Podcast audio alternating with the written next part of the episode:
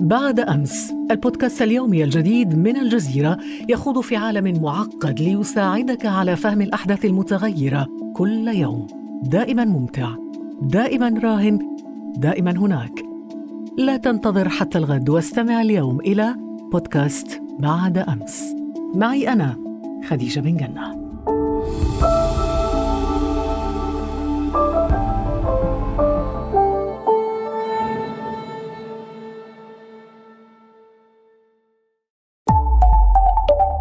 الجزيرة بودكاست.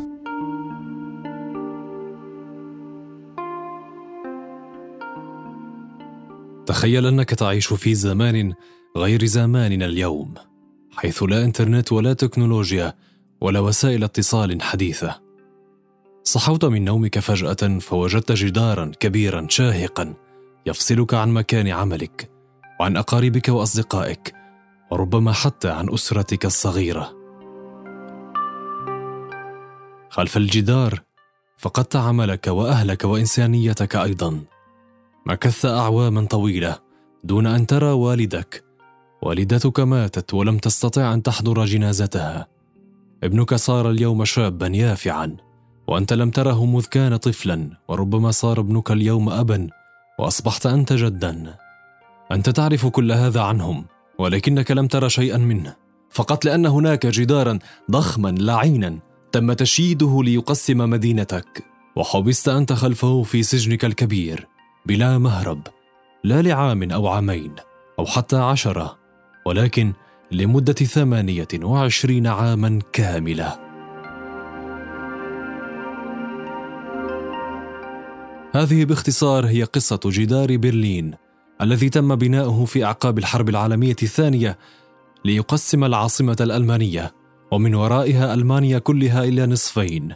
نصف شرقي شيوعي ونصف غربي رأسمالي تم توقيع شهادة ميلاد الجدار في أغسطس آب من عام 1961 في حفل أقيم في دار ضيافة حكومية في برلين الشرقية بحضور رئيس جمهورية الشرقية فالتر أولبريشت الذي يعرف اليوم بأنه مهندس جدار برلين. وفي اليوم التالي للاجتماع بدأ العمل مباشرة. شرع جنود الجيش الألماني الشرقي والمتطوعون في زرع الأسلاك الشائكة بطول برلين. ولاحقا تم بناء جدار خرساني ضخم بطول قرابة 100 ميل. وتم تحصينه بالأسلاك الشائكة وكلاب الحراسة والخنادق لمنع مرور السيارات مع 116 برجا للمراقبة تمتد بطول السور. لم يكتف الألمان الشرقيون بذلك فحسب ولكنهم بنوا جدارا أصغر شرق الجدار الأصلي لتعرف المساحة الضيقة بين الجدارين لاحقا باسم شريط الموت. حيث شهدت وفاة مئات الأشخاص الذين حاولوا الهروب عبر الجدار من الشرق إلى الغرب بسبب إطلاق النار عليهم. فلماذا كان الناس يخاطرون بحياتهم لأجل الفرار عبر جدار برلين؟ ولماذا تم بناء هذا الجدار الضخم من الأساس؟ وما هي قصة تقسيم ألمانيا بين الحلفاء المنتصرين في أعقاب الحرب العالمية الثانية؟ ومتى وكيف انهار جدار برلين؟ وكيف غيرت هذه اللحظة شكل العالم الذي نعرفه إلى اليوم؟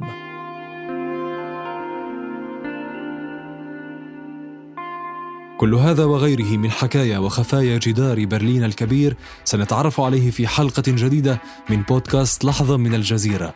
في هذا البودكاست نروي لك قصة لحظات غيرت العالم. نحدثك عن الماضي والحاضر والمستقبل ونصحبك لتعيش معنا في قلب الحدث. في هذه اللحظة سأكون معكم فريد. وهذه الحلقة بعنوان الخروج للحرية قصة انهيار جدار برلين.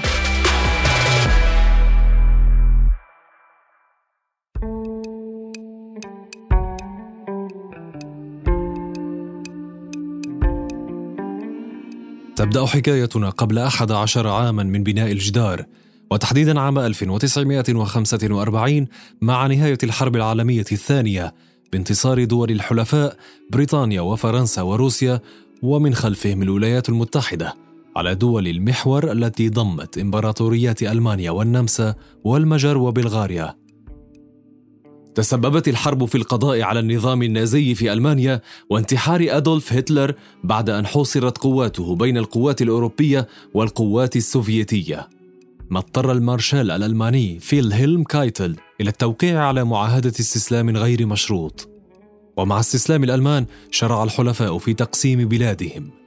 وتم وضع الأسس المبكرة للتقسيم في اجتماع عقد في مدينة يالطا السوفيتية على سواحل البحر الأسود في فبراير شباط عام 1945 وتم ترسيخ التقسيم فعليا في مؤتمر استضافته مدينة بوتسدام الألمانية في أغسطس آب من العام نفسه بعد شهرين فقط من نهاية الحرب. وحضره كل من الرئيس الأمريكي هاري ترومان. ورئيسا وزراء بريطانيا المتعاقبان وينستون تشرشر وكليمنت آتلي ورئيس الوزراء السوفيتي جوزيف ستالين. جرى خلال الاجتماع الاتفاق على محاكمة قادة النازية والأهم من ذلك تقسيم ألمانيا إلى أربع مناطق نفوذ منفصلة. أمريكية وبريطانية وفرنسية وسوفيتية فيما قسمت العاصمة برلين إلى أربعة مناطق اقتسمتها القوى الأربعة كذلك.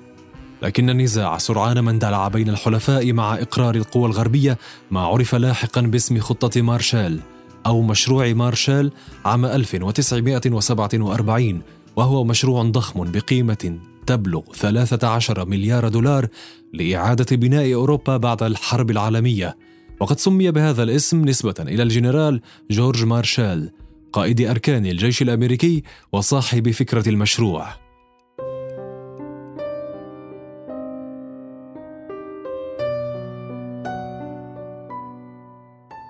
رفض الاتحاد السوفيتي مشروع مارشال ومنع الدول الموالية له مثل بولندا والمجر وتشيكوسلوفاكيا من الانضمام إلى المشروع حيث كان ستالين يأمل في السيطرة على ألمانيا كلها وضمها للمعسكر الشيوعي بعد إجبار بريطانيا والولايات المتحدة على الانسحاب.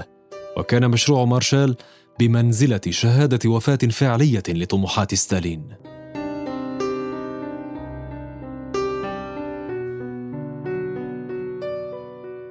لم تقف الأمور عند هذا الحد حيث تفاقم النزاع بين الغرب والسوفييت أكثر فأكثر بعد أن قامت القوى الغربية بفرض الإصلاح النقدي في ألمانيا وإدخال المارك الألماني كعملة جديدة رغم معارضة الاتحاد السوفيتي مما دفع السوفييت لشن حصار مشدد على برلين الغربية في يونيو حزيران عام 1948 لتصبح المدينة التي دمرتها الحرب مهددة بالجوع أيضاً. كان حصار برلين بمنزلة شرارة البدء لاندلاع الحرب الباردة بين المعسكر الرأسمالي ممثلا في الولايات المتحدة ودول أوروبا الغربية من جهة وبين القوى الاشتراكية ممثلة في الاتحاد السوفيتي وحلفائه من جهة أخرى. ومن أجل مواجهة الحصار قررت الولايات المتحدة بناء جسر جوي لتوصيل المساعدات إلى أكثر من مليوني شخص محاصرين في برلين حيث كانت الطائرات تهبط حاملة أطنان المساعدات كل بضع دقائق في برلين ليتم تفريغها بأسرع ما يمكن قبل أن تطير لتحمل شحنات جديدة.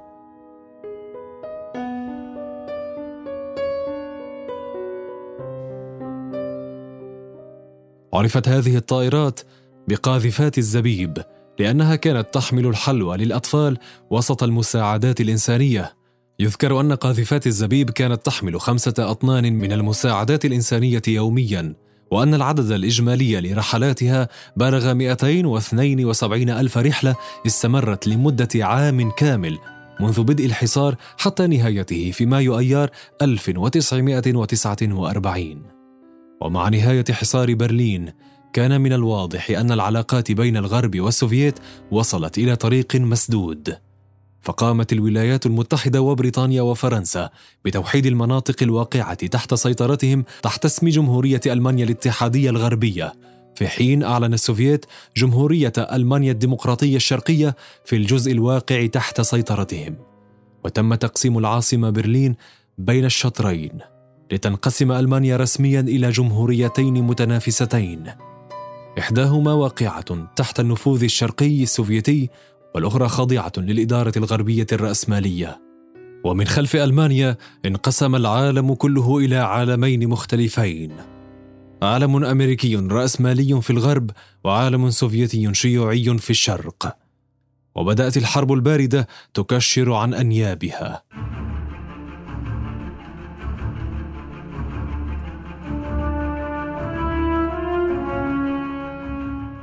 قسمت الحدود الجديدة ألمانيا بحكم الواقع إلى شعبين.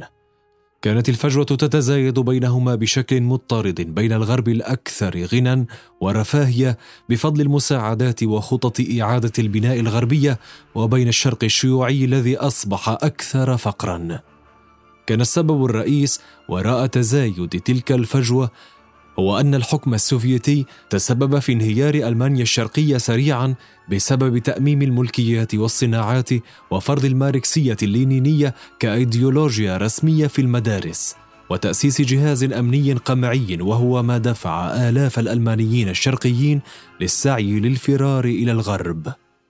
وكي نتعرف أكثر على الاختلاف بين شكل الحكم بين غرب ألمانيا الرأسمالي وشرقها الاشتراكي تحدثنا إلى تيم بيتشولات المدير العام لفرع الأردن في مؤسسة فريدريش إيبرت الألمانية لتعزيز الديمقراطية والذي عاش هو وأسرته في ألمانيا الشرقية قبل وبعد انهيار الجدار People would speak the same language and we could uh, listen and, and watch the television programs. كان يمكننا أن نرى الفرق بين الألمانيتين ببساطة كنا نتحدث نفس اللغة ولكن كان باستطاعتنا أن نسمع ونشاهد برامج التلفاز في ألمانيا الغربية في بعض المناطق. وكان من الواضح أن حياة الجهة الغربية أفضل بكثير. الجميع في ألمانيا الشرقية كانوا يعملون كانوا يملكون وظائف وكانوا يحصلون على المال. لم يكن المال هو المشكلة ولكن المشكلة أننا لم نكن نقدر على شراء أي شيء به لأنه لم يكن هناك شيء لنشتريه. بالنسبة للنظام الصحي فأنا أرى أن النظام الصحي في ألمانيا الشرقية كان أفضل حتى من ألمانيا الغربية. لم يكن عليك الانتظار لوقت طويل للحصول على موعد مع طبيب مختص. أما فيما يخص التعليم فقد كان التعليم الجامعي ممتازا. وكان التعليم في المدارس جيدا جدا ولكنه كان مسيسا حيث يبدأ إدخال المناهج السياسية الاشتراكية الشيوعية منذ وقت مبكر وتحديدا في الصف السادس. وتستمر معك حتى الجامعة حال تم السماح لك بدخولها. لذا كان من الصعب جدا أن تدخل الجامعة إذا كنت صاحب خلفية معارضة أو كنت متدينا أو تنتمي لكنيسة أو حتى من وسط فني. في هذه الحالة يجب أن تكون مميزا جدا حتى تستطيع دخول الجامعة. حتى ذلك التوقيت لم تكن حركة المرور بين شطري العاصمة وبين شطري ألمانيا ككل قد أغلقت بعد وظلت هناك العديد من نقاط التفتيش التي تسمح للألمانيين الشرقيين بالعبور إلى الغرب والعكس. ولكن مع تدهور مستوى الحياة في ألمانيا الشرقية تحولت هذه الانتقالات إلى موجات متتالية من الهجرات الجماعية في اتجاه واحد من الشرق إلى الغرب. فعلى سبيل المثال بلغ عدد الألمان الشرقيين الذين هاجروا إلى الغرب في عام 1950 قرابة 187 ألفا في حين بلغ العدد في عام 1951 حوالي 165 ألفا ووصل إلى 182 ألفا في العام 1952 وأكثر من 330 ألفا عام 1953 ورغم تلك الأعداد الضخمة لم تكن أعداد المهاجرين وحدها هي ما يقلق السوفييت والسلطات الشيوعية في ألمانيا الشرقية بقدر توقيت الهجرات نفسها التي تزامنت مع زيادة المنافسة العسكرية بين الولايات المتحدة والاتحاد السوفيتي وتأسيس حلف الشمال الأطلسي الناتو وانضمام ألمانيا الغربية إليه عام 1954 ورد السوفييت على ذلك بتأسيس حلف وارسو وضم ألمانيا الشرقية إليه. أضف إلى ذلك طبيعة المهاجرين وتركيبتهم العمرية والثقافية حيث كان معظم المهاجرين من الشباب المثقفين والمتعلمين تعليما جيدا إلى درجة دفعت السلطات الألمانية الشرقية للاعتراف في مراسلاتها الخاصة أن هجرة الأدمغة بلغت مرحلة حرجة جدا. حاول السوفيت والألمان الشرقيون إيقاف موجات الهجرة عبر إغلاق الحدود بين شطري ألمانيا وفرض نظام للتأشيرات بين الشطرين وشن حملات دعائية ضد الهجرة والمهاجرين ووصمهم بالخيانة والفساد السياسي والارتماء في أحضان الغرب الإمبريالي. لكن هذه الإجراءات كلها فشلت في إيقاف موجات الهجرة. فبحلول عام 1961 بلغ إجمالي عدد المهاجرين من الشرق ثلاثة ملايين ونصف المليون شخص أي حوالي 20% من تعداد سكان ألمانيا الشرقية متسببين في انخفاض نسبة القوى العاملة في البلاد من 70% إلى حوالي 60% مع عجز كبير في المهنيين المهرة من المهندسين والأطباء والمدرسين والمحامين والعمال المهرة. قدر حجم خسائر ألمانيا الشرقية بسبب الهجرة بما يعادل تسعة مليارات دولار بخلاف أموال تعليم هؤلاء الشباب الذين فقدتهم البلاد. وعلى الرغم من الخسارة المالية الكبيرة كانت أكبر خسارة أصابت ألمانيا الشرقية بفعل الهجرة هي تضرر المصداقية السياسية للنظام الشيوعي وزيادة الغضب الشعبي واندلاع الاحتجاجات السياسية بدأت بوادر هذه الاحتجاجات في الظهور لأول مرة عام 1953 إثر وفاة القائد السوفيتي ستالين وبلغت ذروتها عام 1956 إثر اندلاع انتفاضتين شعبيتين بسبب تشديد شروط العمل لكن هذه الانتفاضات وجهت بقمع شديد من قبل السلطة وتم وأدها في مهدها ولم تشكل خطرا يذكر.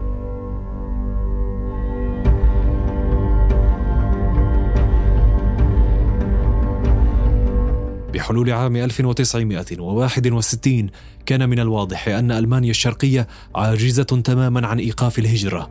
وظهرت لأول مرة فكرة بناء جدار خرساني يفصل بين شطري برلين في مكالمة هاتفية بين رئيس ألمانيا الشرقية فالتر أولبريشت والرئيس السوفيتي نيكيتا خروتشوف في الأول من أغسطس آب من ذلك العام.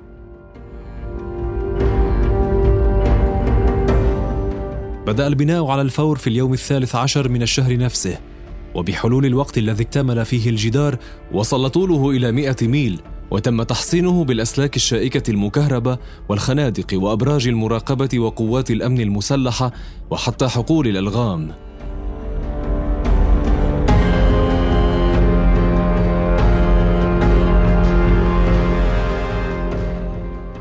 لم يعد بإمكان الألمانيين الشرقيين العبور إلى الغرب. وكان الغربيون يحتاجون إلى تأشيرة دخول للمرور إلى الشرق. بخلاف ذلك قامت ألمانيا الشرقية بإخلاء المنازل شرق الجدار وإغلاق نوافذ البنايات الطويلة لمنع محاولات الهروب التي اتخذت اشكالا دراميه مثل محاولات القفز عبر الجدار باستخدام بالونات الهواء الساخن والأحبال المعلقة واحيانا عبر محاولة حفر الأنفاق تحت الجدار وربما السباحة عبر نهر أودر. كانت جميع هذه المحاولات محفوفة بالمخاطر خاصة أن قوات الأمن كانت لديها أوامر بإيقاف جميع محاولات الهرب عبر إطلاق النار حتى على النساء والأطفال ما تسبب في مقتل ما يصل إلى ألف أثناء محاولاتهم عبور الجدار. وفي إحدى المناسبات أعاق الألمانيون الشرقيون مرور رئيس المهمات الأمريكي ألان لايتنر من المرور عبر إحدى بوابات الجدار بسيارته ما تسبب في احتشاد الدبابات الأمريكية والسوفيتية على جانبي الجدار لساعات طويلة مهددة بنشوب حرب عالمية ثالثة. لولا اتصال الرئيس الأمريكي جون كينيدي بنظيره السوفيتي خروتشوف وإقناعه بالانسحاب. مما أطفأ فتيل حرب كادت تشتعل في أي لحظة.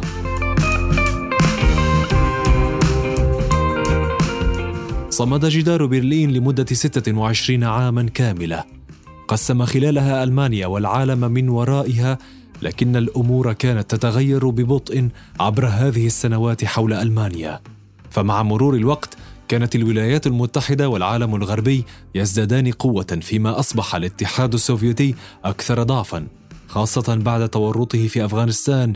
وشيئا فشيئا اكتشف السوفيت والألمان الشرقيون أن جدارهم لم يمنع محاولات مواطنيهم الشرقيين من الفرار خاصة بعد تسهيل الحدود بين النمسا والمجر وعبور آلاف الألمان الشرقيين إلى الغرب عبر الحدود النمساوية المجرية.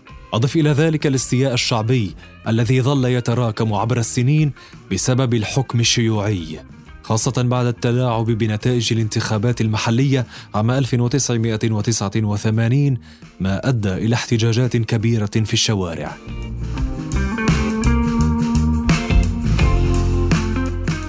في البداية كانت هناك مخاوف من أن تقوم قيادة الحزب الاشتراكي بقمع هذه الاحتجاجات بالعنف كما حدث في احتجاجات سابقة ولكن بعد مظاهرة ليلية واسعة النطاق يوم الاثنين الثاني عشر من أكتوبر عام 1989 في كبرى المدن الألمانية سمح لها بالمضي دون قمع من الشرطة وأجهزة الأمن. تشجعت المعارضة على المضي قدما حيث تجمع نصف مليون محتج في ميدان ألكسندر في برلين الشرقية مطالبين بالإصلاح الديمقراطي في البلاد. نعود إلى تيم بيتشولات ليحدثنا عن وقائع تلك الفترة وكيف كسر الناس حاجز الخوف وبدأوا بالاحتجاج. Half a year or so before the fall of uh, the, the wall there were قبل انهيار الجدار بنصف عام تقريبا كانت هناك انتخابات زائفة في ألمانيا الشرقية. لم يكن باستطاعة الناس الاعتراض بمقاطعة الانتخابات أو بترشيح شخص معارض وكانت الطريقة الوحيدة للاعتراض هي تمزيق بطاقة الاقتراع قبل وضعها في الصندوق وبالفعل فعل ذلك العديد من الناس وكان من الواضح أن هناك تغيرا قادما. أتذكر أنه كانت هناك مظاهرات كل يوم اثنين في كل مدينة رئيسية في ألمانيا الشرقية وقد خرجت مع أهلي في جميع التظاهرات من أول يوم إلى آخر يوم. كانت المظاهرات سلمية وتم تنظيمها على يد الكنيسة ونشطاء المسرح. وأنا أقول الكنيسة على وجه التحديد لأنها تعرضت لقمع كبير في ظل النظام الشيوعي. وسط تعالي أصوات الاعتراضات على جدار بلغ سن اليأس تماما كما الاتحاد السوفيتي الذي دعم إنشاءه منذ البداية. لم يكن من خيار أمام السلطات في ألمانيا الشرقية سوى الرضوخ للمطالب العالمية وإعلان فتح الحدود بين شطري ألمانيا. إعلان تاريخي. خرج على لسان المسؤول الشيوعي الألماني غونتر شابوفسكي في مؤتمر صحفي مساء يوم التاسع من نوفمبر عام 1989 وعلى الفور احتشد آلاف من الألمان على جانبي الجدار وعبرت أعداد كبيرة من الشرق إلى الغرب. فيما بدأ المئات من الألمان في هدم الجدار باستخدام مطارقهم اليدوية وجرافاتهم لتنتهي بذلك أسطورة جدار برلين الضخم بعد قرابة ثلاثة عقود. ظل قائما فيها كعلامة لا تقبل الجدل على عالم قسمته الحرب وصراعات النفوذ ومعارك الأيديولوجيا.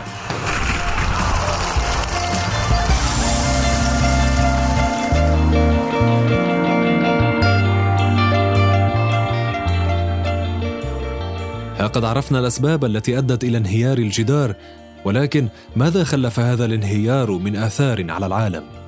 على الفور آثار انهيار جدار برلين سلسلة من الأحداث أدت إلى توحيد سريع لشطري ألمانيا الشرقي والغربي في الثالث من أكتوبر تشرين الأول عام 1990 بعد مفاوضات ضمت كلا من الرئيس الأمريكي جورج بوش الأب والرئيس السوفيتي غورباتشوف والمستشار الألماني هيلموت كول. أما من الناحية الاقتصادية كتبت الوحدة الألمانية نهاية الحقبة الشيوعية وتم إحلال الديمقراطية والنظام الرأسمالي والسوق الحرة محل الاشتراكية. وقد تطلب ذلك تحويلات مالية ضخمة من الغرب إلى الشرق ما دفع الحكومة لفرض ضريبة تضامن على الألمان الغربيين لمساعدة ألمانيا الشرقية. لم تقتصر تداعيات انهيار الجدار على ألمانيا فحسب. فمع انهيار الجدار انتهت الحرب الباردة رسميا وفي غضون أشهر قليلة سقط الاتحاد السوفيتي وتفكك بشكل رسمي وكان لهذا التفكك أثر كبير على العالم. ففي غضون سنتين فقط طالبت إحدى عشرة جمهورية سوفيتية باستقلالها وزاد عدد أعضاء الأمم المتحدة من 159 دولة إلى 193 دولة. وانقسمت تشيكوسلوفاكيا إلى بلدين وسعت الولايات المتحدة إلى الانفراد بقيادة العالم وزاد توغلها السياسي والاقتصادي والعسكري في كل مكان بما في ذلك العالم العربي.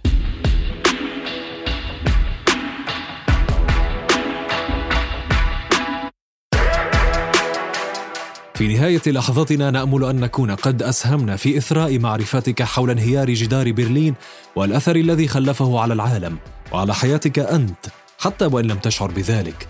في الحلقة المقبلة من بودكاست لحظة سنتناول لحظات أخرى غيرت حياتنا بشكل مختلف وربما في مجال مختلف أيضا. انتظرونا الأربعاء المقبل لتتعرفوا على اللحظة القادمة ولا تنسوا زيارة موقعنا على الإنترنت podcast.aljazeera.net ومشاركة هذه الحلقة مع أصدقائكم. كان معكم في هذه الحلقة فريد. إلى اللقاء.